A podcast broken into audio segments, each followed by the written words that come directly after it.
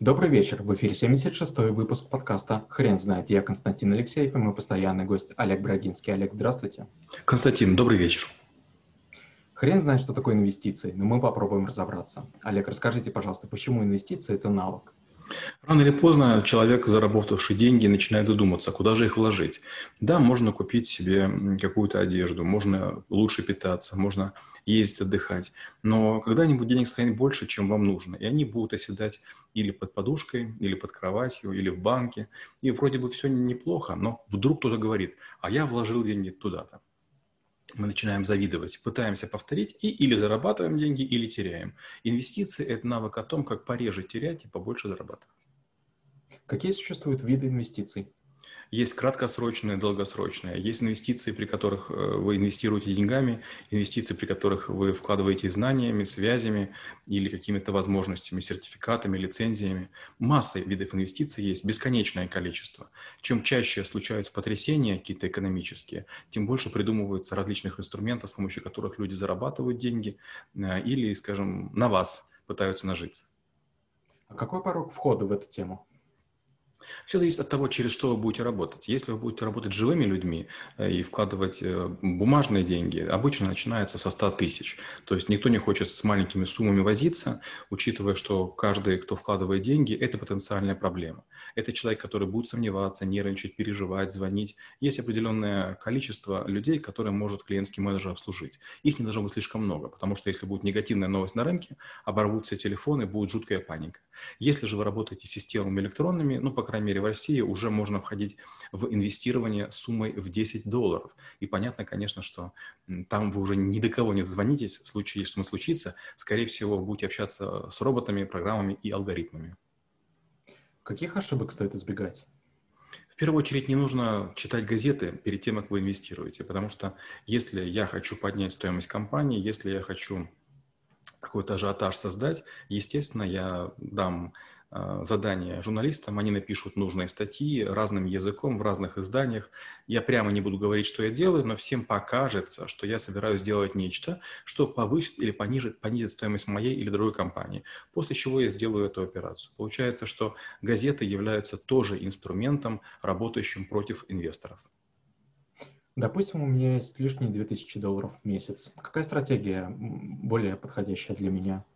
Если честно, если у вас есть 2000 долларов, лучше положить их в банк и пускай они как можно дольше лежат. По одной простой причине. Для того, чтобы инвестировать, нужно уметь.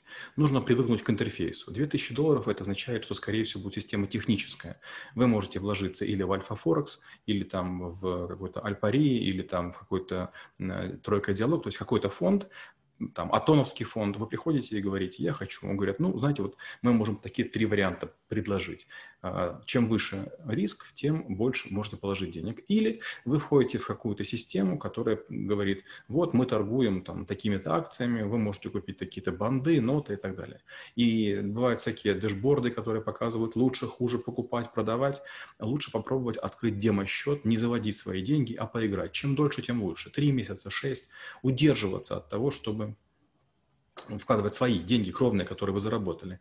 И если вам покажется, что вы угадываете, пытайтесь сыграть на очень маленькую сумму. Я думаю, что максимум 100 долларов год держите. Если вы продемонстрируете хорошую дисциплину и за год заработаете хотя бы 50 долларов дополнительно, тогда смело бросайтесь. Если вы сломаетесь, дисциплина будет нарушена, заработаете меньше 50 долларов, ну, значит, еще кодик поиграйте.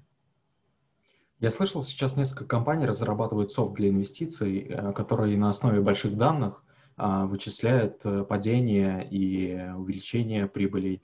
Так ли это и можно ли им верить? Нет, нельзя. Я работал в компании Альфа Капитал 95-96 год, и вот до кризиса 1900 2008 года мы занимались вот этими как раз вещами. Мы тратили безумные деньги на покупку данных. Мы собирали данные по пяти странам. То есть, если мы инвестировали в какую-то страну, то со всех стран соседних мы тоже собирали информацию. И невзирая на то, что было много инсайдеров, и много людей, которые умные, и кандидаты наук были, и доктора, и кто угодно. Я занимался искусственным интеллектом. Не всегда мы угадывали. Знаете, вот э, такая есть ошибка, что если собрать больше данных, будет точнее результат. В реальной жизни это не так. Как вы преподаете навык в школе трэблшутеров? Очень грустно. Я всем говорю, что, ребята, не верьте в то, что можно где-то заработать деньги. На вас деньги заработают обязательно. А вот заработаете ли вы, это большой вопрос. Для того, чтобы инвестировать, нужно хорошо знать тот рынок, в который вы вкладываетесь. Почти ни у кого на это нет шансов.